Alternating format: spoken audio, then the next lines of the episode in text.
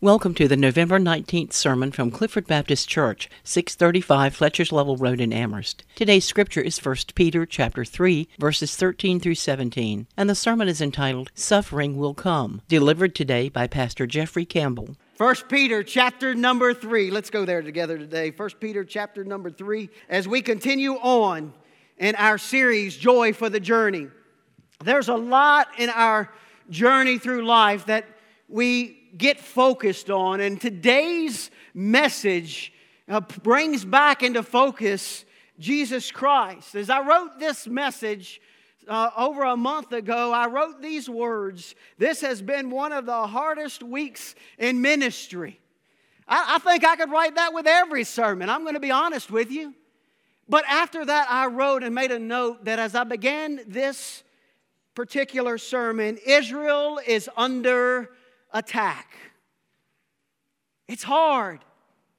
It's hard when you don't understand the, the suffering that people go through and that lives are affected by. And in particular, in where we are in Scripture, it is a group of believers that are on the run because of their faith. They are sojourners, they don't have a home, they are just wandering through life. And as Peter writes to that group of believers, he reminds them that guess what? I will not take your suffering away. We transition in our scripture this morning from that of being submissive to that of those who suffer. And so when we think in our minds, the great suffering that is upon our world in today's time, we, got, we have our eyes on the world way too much. And I'm going to say this get our let's get our eyes off of the world and off of the news and get them on Jesus first. And from there, once we are focused on Jesus, from there, we are able to deal with the things that come our way. Today, this starts at the pulpit, and that is this What has your attention? What has your focus? What in your life are you going through that pulls your eyes off of a Savior? So today, we're going to take and break open the Word of God together. First Peter chapter number 3, we're going to start with verse number 13. And who is he that will harm you if ye be followers of that which is good? But, and if ye suffer for righteousness' sake, happy are ye. And be not afraid of their terror, neither be troubled. The first point that I want to give you, you'll get four of them today, is this. As we think about suffering will come, point number one is this you are secure. You are secure. When we think about the security that we have in the Lord Jesus Christ, it's amazing how His Word speaks that we cannot be pulled from His clutches. Once we belong to Him, we are His. But here is the truth of the matter that maybe believers need to hear today is he is sovereign over yours and my life as believers.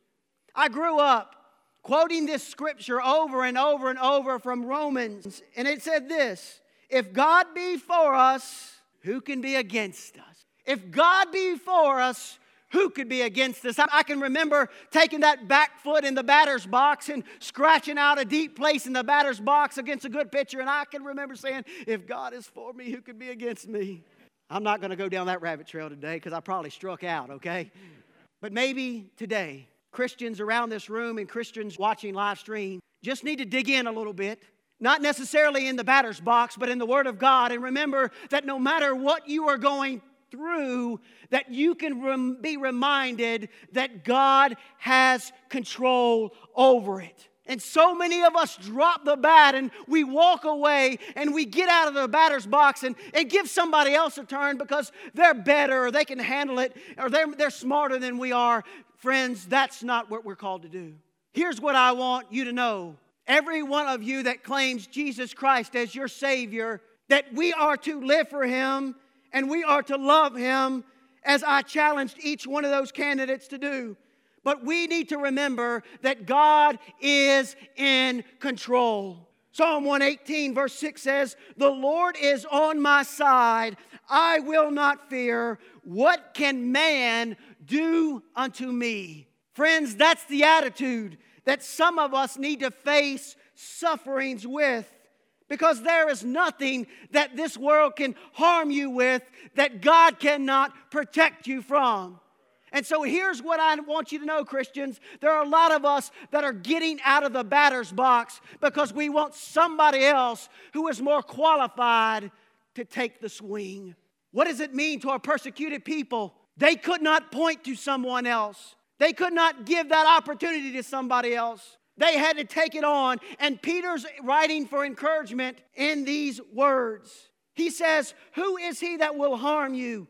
If ye be followers of that which is good or godly. What can these evil things do because you belong to me? Look at verse number 14. But and if ye suffer for righteousness' sake, happy are ye. Stop right there. You may look at me and say, Pastor Jeffrey, that's crazy. I agree, it is crazy. Because what Peter is saying, if you are suffering in moments of righteousness or for Christ's sake, you should be happy or blessed because of it. We often don't have that outlook on things, do we? If you are like your pastor, your prayer may start like this Okay, God, what did I do wrong? As if we think we've done something wrong to deserve punishment or suffering. But here's what I want you to rest assured in throughout our lives, God is putting us through the press that glory and His glory may come out of it. We were not made to live for ourselves. And so, friends, today, when we think of what Peter is writing and who he is writing to, he is in writing encouraging those who are suffering to keep on keeping on because God is getting glory. The reality of these believers that experience suffering. And I'm looking at some beautiful people today. And here's what I want you to know I know that behind the makeup and the hairdos and the nice clothes, there's hurt that is there. And maybe even in your life, you may say, God, why did I have to go through this? Or why is this happening to me? Here's what I want you to rest assured in as you read this word today. Verse number 14 says, Be not afraid of their terror, and neither be troubled. God is telling these people, I've got it all under control. So today, the battles that you are facing may not necessarily be for your life yet. Some of them may be physical, some of them may be spiritual, some of them may, may be emotional or mental. But here's what I want you to rest assured God has control. And you need to trust in Him, not in yourself, to deal with that. The reminder that He is aware and He is in control of great things that are happening behind the scenes. I've used this many times. We only get the field view. When you're on the field, you only see what's happening right in front of you. You can't see the big picture. God is in the sky, God is in the blimp, and He sees the big picture of everything that is going on, and we must submit control of that to Him. Christians, we need to remember that we are secure in Christ and in Christ alone.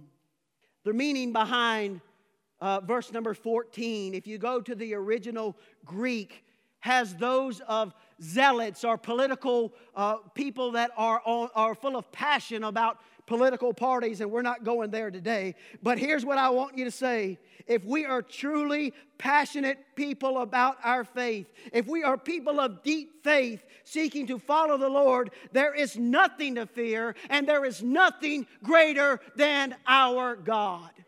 But so many times we put our focus on the terror or the trouble that awaits. And so the encouragement is here is just lift your head a little higher to God Almighty. He will take care of you. Look at verse number 15. But sanctify the Lord God in your hearts and be ready always to give an answer to every man that asketh you a reason of the hope that is in you with meekness and fear. When suffering comes, what is the greatest thing that you need? You need to sanctify the Lord in your heart. That's point number two. And by sanctifying the Lord in your heart, then you're able to minister to others and to speak truth of God. We could spend a couple of weeks on this one verse because in the root of this one verse is the word apologia. It is the word that we get apologetics or defense of our faith. Many of you may know this, some of you may not. We have a, a, a Sunday school class that teaches apologetics in this church. And it's a great opportunity. I took it in, in school, and it's a great eye opening experience. But here's the idea behind that verse the child of God must separate or sanctify or set apart that place in the heart that God is on the throne. Now, picture a people who are fighting, literally fighting for their life. They are sojourners, they don't have a home. They are newly converted believers, and, and that's all they know, and their lives are on the line. It's not told right here, but what will later happen is these people, they would be running and be blamed for fires, and they will be, their lives would be in danger of death. And Peter is saying this in the midst of your suffering, Christ must be on the throne. And when Christ is on the throne, then here is the reason that you are on the run. You need to be ready to give an answer of the hope that you believe in. Here's where God tore me apart. Many of us that claim to be Christians today are not ready. Are not ready. Look at verse number 15 again. It says this but sanctify the Lord God in your heart. That's the first thing you need to do is to make him the uh, let him sit on the throne of your heart. Be ready always to give an answer. Are you ready? Are you personally ready? Don't say, hey, I'm going to phone a friend, call Pastor Jeffrey. He'll tell you exactly what I believe. That's not how the Christian life works. The first thing you need to see is this you must be ready to offer the hope that you have in Christ. And many of our Christians today can't do that. They can point you to a time or they can point you to the baptismal waters, but many of them have walked away from the hope that rests solely in Jesus Christ and Jesus alone. And friends, here is the challenge today for Clifford Baptist Church. You may have shown up not ready, but the challenge is as you leave, make sure you are ready to give a defense of your faith. You don't have to be a theological expert. You don't even have to be a Bible expert. You just need to know why people need Jesus. Well, you may say people need Jesus because the world is in the shape. That's not a reason. You need Jesus because He is the Savior of the world. He will change your life if you so allow Him to do so. If you say yes to the Holy Spirit coming into your life, you must be ready. All right, I've got to go. Point number two not only you must be ready, but look at the second part of that verse. It says this be, But sanctify the Lord God in your hearts and be ready always to give an answer to every man that asketh you a reason of the hope that is in you. Be ready. The second point is this to give an answer to every man. In my Bible, that word is circled because I believe every person deserves to hear what Jesus has done in my life. And if I'm not ready to give an answer, they will not be ready to hear. Be ready to give an answer to every man. Every man, every woman. It may be that person that you're sitting beside today in church. I believe there are unsaved people here today. It may be that man or woman that lives in the same house that you live in. It may be that man or woman that shares a workplace environment with you. It may be that total stranger in Walmart or the elevator in the hospital is the best place to tell people. You got them for 10 seconds and they have to listen. I say that jokingly, but that's totally true. You will be surprised who God will allow you to share an elevator with. In those moments, it's not just to ask, What floor are you going to? Which button shall I push, push for you? It's about starting a conversation of how great God is to you today. And from there, you can move along. Be ready to give a word to every man. The end of that verse says this The reason of the hope that is in you with meekness and fear the way that you do it matters. The way that you give the answer matters. I don't believe in you take this book and you beat somebody over the head with it. That is not the way to get somebody to come to church or somebody to listen to you about Jesus. But the way that you do that is know this word here so that when you are conversing with them, it comes out in a spirit of love and grace and mercy. Meekness and fear are the way that the Bible tells us that we need to be ready to deliver our answer. The heart that has the news of a great God shares that great love out of the well of that heart. It is not my job to twist somebody's arm to Jesus. We've got to allow the Holy Spirit to do that. It is my job to sow the seed and give the answer. It is not my job to save anybody. Jeffrey has never saved one person. And here's the truth I didn't even save myself, Jesus did.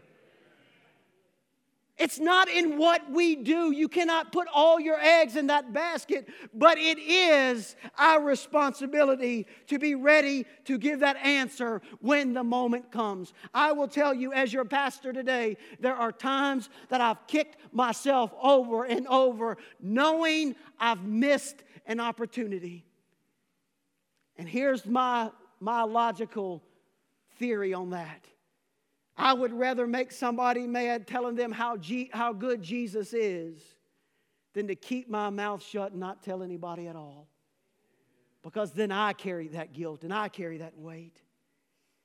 Jesus says in Matthew 12 34, out of the abundance of the heart, the mouth speaks. Friends, in our heart, in that throne room of our heart, Jesus Christ should sit on it as Christians. And out of that throne room comes the love that He has for us as well as He has for others. So, my prayer today is that we will sanctify the Lord in our heart. Look at verse number 16.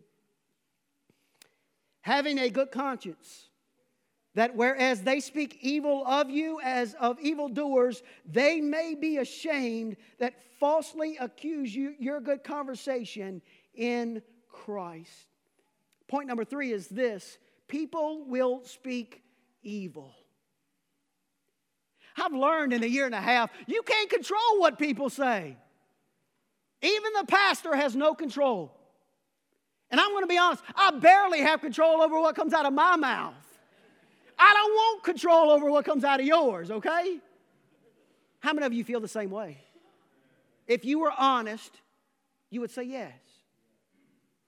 Yes what comes out of my mouth. But we get so worried about what others say. That tongue, James says the tongue is what steers the ship, but also what wrecks the ship. It is the fire that could be used for revival, or it could be the fire that burns the place down. The tongue is that powerful. But having a good filter is a good thing. The Bible speaks in verse number 16, having a good conscience. Now, I want you to know the Bible speaks of the conscience in a couple of different places. And I view the conscience as the filter on the things that come out and the things that Jeffrey needs to do. It is God's guiding principle in our lives. You may chalk it up to a bad feeling. Oh, I don't feel good about this. That's your conscience. Oh, I feel great about this. That's your conscience. A good conscience. Peter says this that whereas they speak evil of you as of evildoers, they may be ashamed that falsely accuse your good conversation in Christ. Because of your good conscience and your good conversation in Christ, they can say all they want to, but it will fall false accusations as it comes back your way. I'm grateful today to have this verse about a good conscience. Romans says that our conscience bears witness. 1 Timothy chapter 4 verse 2 it says our conscience can be seared. And that's what happens when people turn their back to God and the gospel over and over. It, it sears your conscience. Let me give you a real quick example. When people come to church and they feel that nudging of the Holy Spirit to make a move, whether it's to pray or to speak to somebody or to give their life to Jesus, and you say, No, not today, that sears the conscience. Those actions sear the conscience. And the next time you see somebody that you need to talk to, or somebody, uh, uh, or the time the invitation is given and you don't come, the conscience is seared when you say, No, no, I don't, I'm going to wait another day. And the Bible speaks of our conscience being seared so much that we have no regard of what God is doing. That's a sad place to be in. Our conversation, our conscience is used as, as a filter by God to know that when we are doing things with the right mind and the right heart and the right intentions, that He will honor those things in good conscience. I don't pray for somebody to get recognized. If, that, if I do that, that's not in good conscience. I don't do something to get the glory. I want God to get the glory. And if my attitude is wrong, then that conscience is seared. Moving on to our last verse, and I know I'm moving along pretty quickly here, but it is time to quit. Look at verse number 17. For it is better if the will of God be so that you suffer for well doing than for evil doing. There is a two sided coin in this verse. And here's what I want you to hear some of the hardest words or some of the hardest things that we will deal with are the sufferings because we feel like we are doing the right thing and we don't see the results because we think we're doing the right thing. Point number four is that you will suffer for the Lord. Now, listen to me, Christian. Look at me, every one of you. I'm not here to ruin your Sunday. I'm here to tell you the truth. If you are walking close enough to Jesus, you will suffer for that. There will be people that turn their back on you. There will be people that hurt you with what they say. There will be people in this day that lose their life for Jesus. Off of the American soil, there are people that are losing their life for Jesus. And I believe it's coming to American soil, maybe not in my day, but possibly in my kids' day or my grandkids' day, that they will see this. You will suffer. But the two sided coin is this if you do evil or wrong in God's eyes, you should expect to suffer. You should expect the consequences. We can see that in the prodigal son as he went out and wasted everything. He came back to the Father, but when he came back, he had nothing. But the Father restored him. We see it in the life of David, the man after God's own heart. He made some horrible choices and he suffered for those choices. He lost a child. He dealt with rebellion in his family. He faced hardships as he set out on his own way. So, friends, if you are doing the wrong thing in God's eyes, you, you better expect the consequences from that. But we have the idea when we have, we're doing the right thing and we're following the Bible hey, i have got it made. These little kids this, this morning that were baptized, I hate to tell them, it's not cupcakes and roses. It's not. And I'm telling adults today, it's not a smooth path promised till you get to heaven and then we'll all celebrate. No, some of you will have to go through the sufferings physically and spiritually in order to get that promise. But here's what Peter says It is better if the will of God be so that you suffer for well doing. The thorn was not taken from the side of Paul, and the thorn will not be taken from some of you. Here's what you need to do you need to put your eyes solely on Jesus and continue to move forward with Him. As I wrap up this sermon today, Suffering is going to be a theme throughout the rest of chapter number four. Don't take the rest of the Sundays off, okay? Please don't. But here's what this scripture is teaching. Hold on just for a second. Here's what it's teaching me. There's a lot to learn when you go through the hard days of your faith. It is in those days where your faith is not dwindled, it is built. And so today, as you think of where you are in your walk with the Lord. Maybe there, you may be facing moments of hardship or difficulty at the moment. Here's what I'm going to ask you Is God getting the glory? Because what I'm afraid if He's not getting the glory, you may just stay there a little bit longer.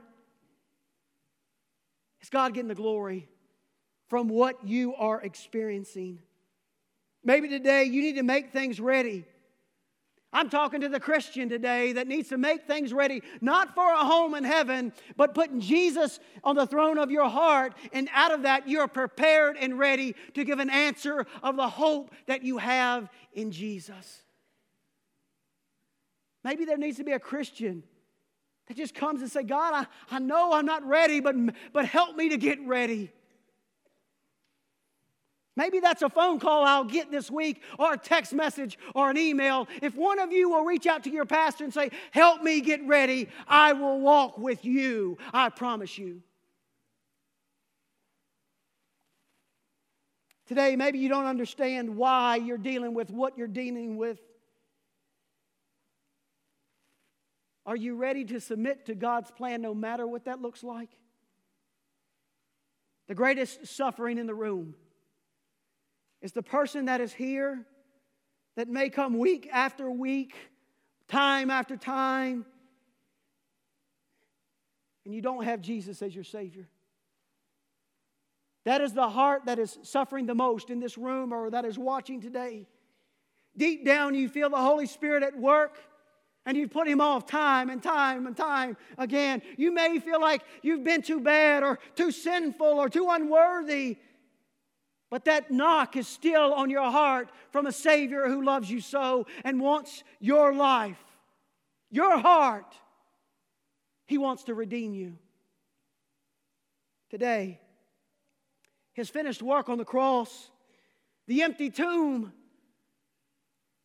and a risen Savior give us a hope and something that is far greater than what we're going through is a hope that rests in Jesus Christ and Jesus alone. So today, if you're sitting in this room and you've never made that decision to make Jesus the Lord of your life, that is the one that needs to come today and say, Yes, I need Jesus. Recognizing His blood, His life is the payment for that forgiveness of every and any and all sin. Today, Christian brothers and sisters, can we bow together in a moment as we gather our hearts, as we pray for one another, brothers and sisters, and as we give this moment of invitation to God and ask Him to lead in these moments today? May we pray. Father God, Lord, we give you these moments. And Lord, it has been a tremendous worship service. God, thank you for the lives that we've seen that have been changed by your work and your work alone. God, we pray over those lives, Lord, that those lives would be lived out fully in obedience and trust to you for the rest of their lives.